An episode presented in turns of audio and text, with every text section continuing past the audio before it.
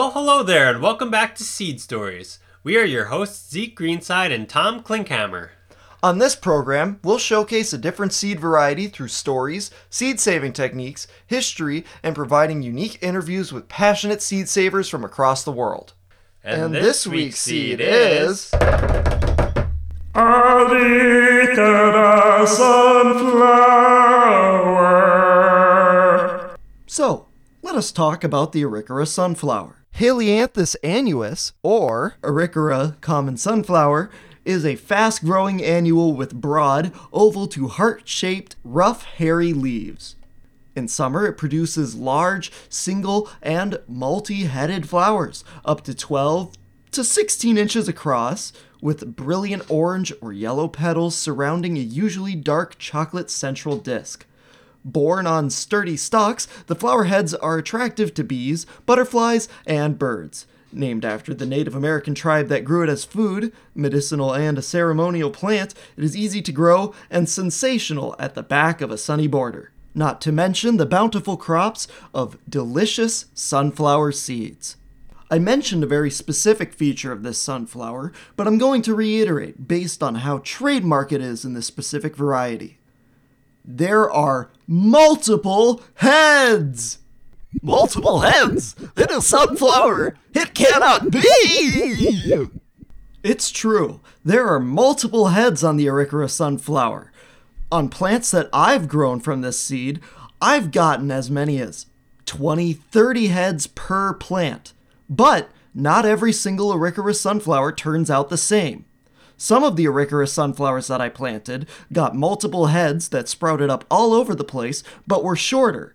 Other Arikara sunflowers that I grew from my seed got much taller, nearly 6 to 7 feet tall, with a much, much bigger head than on the multi headed varieties. Though it is most likely that the difference between the big single headed variety and the smaller multi headed variety is caused by genetics, I'm not sure what the probability for each kind is, since when I planted my crop, I planted around 90 seeds. Most of them were the taller single headed variety, while fewer of them were the multi headed type. When I grew these flowers, I grew them as a part of the University of Minnesota Morris Native Garden Project. Now, this was not the only thing we grew that year. We also grew onions, corn, peppers, beans, and squash. But we were following a very specific plan when we were using sunflowers, specifically the plan of a Hidatsa woman from the early 20th century named Buffalo Bird Woman. In 1906, an ethnographer named Gilbert Wilson visited Buffalo Bird Woman out at her village Like-a-Fishhook. There, she taught Gilbert Wilson all that she knew about indigenous farming methods. In 1917, Wilson used his observations to create Buffalo Bird Woman's Garden, Agriculture of the Hidatsa Indians, which he published through the University of Minnesota's Studies in the Social Sciences academic journal. The majority of Wilson's book informs readers of Hidatsa agricultural practices. However, the interviews covered other subjects as well, which are included in the book. Buffalo Bird Woman also discusses the Hidatsa origin myths, the history of her tribe, and cultural practices. This book was the basis of the University of Minnesota Morris Garden Project. While the traditional native agriculture layout is the Three Sisters format, where corn is surrounded by beans, which is then surrounded by squash as well, Buffalo Bird Woman's method throws in sunflowers as a fourth sister to go around the border of the garden containing corn, beans, and squash. Now, our original reason for using this specific strategy was to fight against the deer that in previous years had come after the corn first and left nothing for us. We were thinking that if we put the sunflower on the border, the deer would go after the sunflowers first and stay there. But for the Hidatsa and Arikara tribes, sunflowers were another crop that could also be brought in and eaten during the hard winter months. The seeds could either be eaten plain, as we still do today, or they could be ground up and made into a meal, which we'll talk about later. Hey, Tom, could you tell us a little bit on how you planted the sunflower seeds at the Minnesota Morris Garden Project? Sure. For us, we started by putting seeds, about 40 of them, into a 2 by 1 planter box. Feet, that is. Buffalo Bird Woman says to start planting your first seeds of sunflower when the ice breaks on the rivers, around the first week of April, though we ended up planting ours in early May. We then waited until the sunflowers got to about a foot in height, brought the planter boxes out to our garden, and transplanted our sunflowers into the main plot. We planted the sunflowers about three feet away from each other, which is about what Buffalo Bird Woman says, but we also tried doing a more clumped together row where we planted them only a foot and a half away from one another. Both rows did fairly well, but the one that was planted three feet away from each other did have more multi headed varieties than the ones that were planted more close together. After you've gotten the transplants in and you've made sure that they've taken, there's little left to do until they're ready to harvest except make sure the gophers don't get to them. Anything that would want to cut down your sunflowers are a threat until the sunflowers grow enough that they grow a hard outer shell on the stem, almost looking like they're growing wood or bark. If you do have something knock down or cut down one of your sunflowers, but the stem is still attached to the part that's now lying on the ground, don't pull it out just yet. If you leave that sunflower going, you could be surprised. We had a couple sunflowers that looked, for better or worse, like a gopher had completely severed them, but were only hanging on to the roots by the tiniest part of the stem. We left them on the ground, and they continued to grow, even growing over the part where they had been slightly severed, and though looking a bit strange, we had perfectly functional sunflowers. Now, just because you planted sunflowers first before all your other crops, do not assume that you'll be taking the sunflowers first as well. In fact, you'll be leaving the sunflowers to be the last crop to be harvested. The last crop? That's a long time to wait. Hey, well, Tom, how do you harvest these sunflowers? What do you do? Well, you'll know when the sunflowers are ready for harvesting. Because the little flowers on each of the individual seeds inside the big flower will start to come off when you run your hand over it. Go around from flower stalk to flower stalk with a knife and start cutting off the heads of the sunflowers, about four inches down the stem.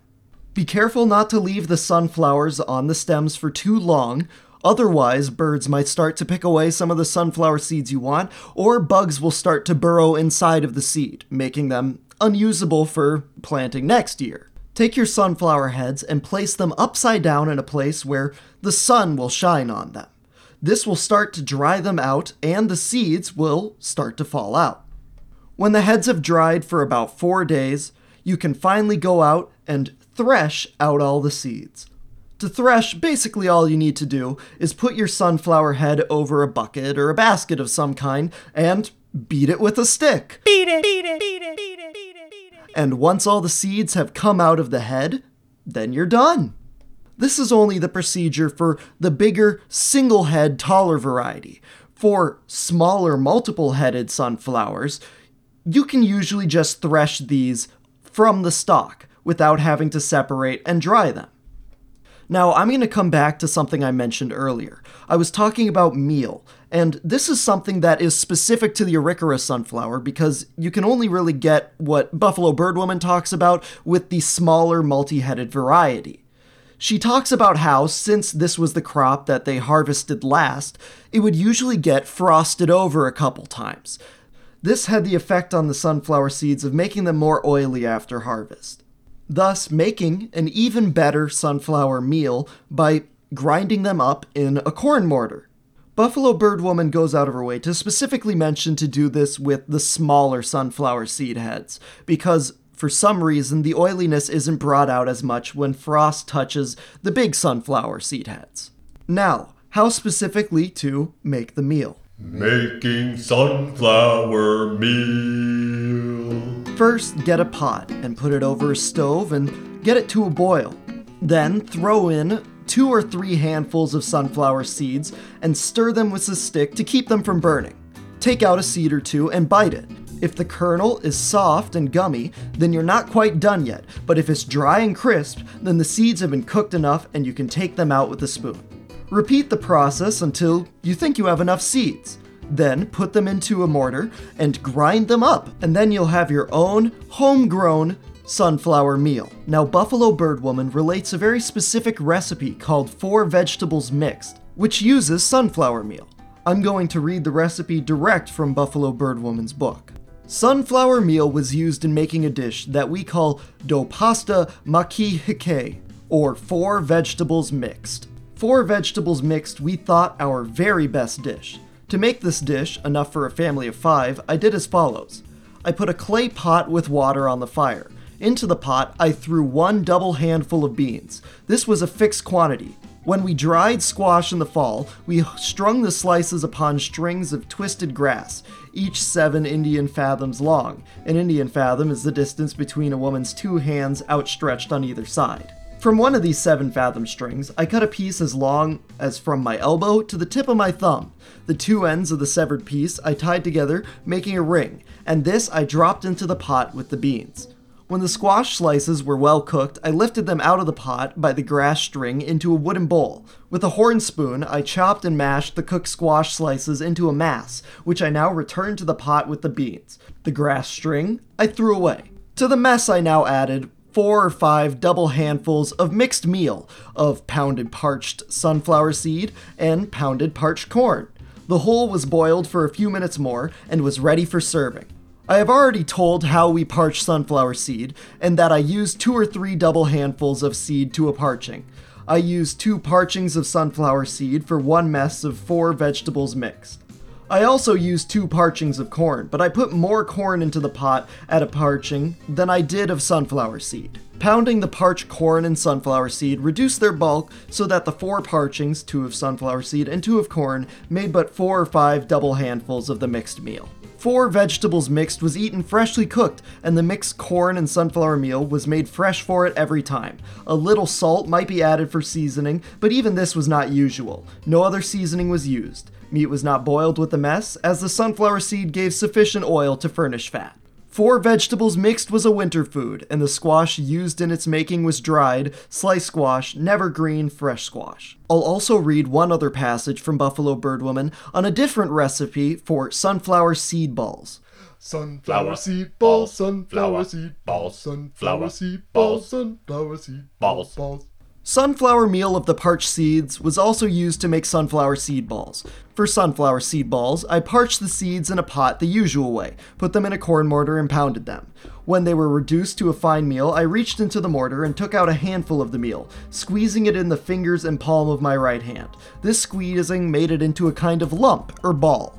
This ball I enclosed in the two palms and gently shook it. The shaking brought out the oil of the seeds, cementing the particles of the meal, making the lump firm. I have said that frosted seeds gave out more oil than unfrosted, and that baby sunflower seeds gave out more oil than seeds from the big heads. It was quite a general custom in my tribe for a warrior hunter to carry one of these sunflower seed balls. We called the sunflower seed ball mapi, the same name as for sunflower. The sunflower meal, parched and pounded as described, was often mixed with corn balls, to which it gave an agreeable smell as well as a pleasant taste. Mmm, sunflower seed balls. That sure sounds good. Hey, Tom, where did you get all of that information from that you were just talking about? Well, all this information comes from Buffalo Bird Woman's Garden, which is public domain, so you can find it anywhere on the internet. Well, that book sure seems to be filled with useful and great information. It sure is. Hey, Zeke, how does sunflower pollination work? Sunflower pollination is very interesting. Each sunflower head is not just one flower. Amazingly, it has an array of flowers within the one flower. This is known as inflorescence, which actually means flowers within a flower. Sunflowers use both self pollination and cross pollination. The cross pollination is mainly performed by bees, as well as butterflies, moths, and beetles. When searching for nectar, the bees get covered in pollen, which they transfer to other flowers.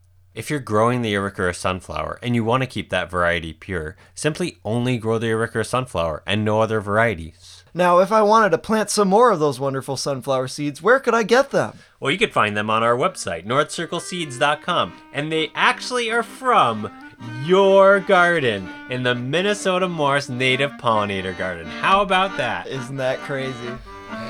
Well, that'll do it for this episode. We're your hosts, Zeke Greenside and Tom Klinkhammer.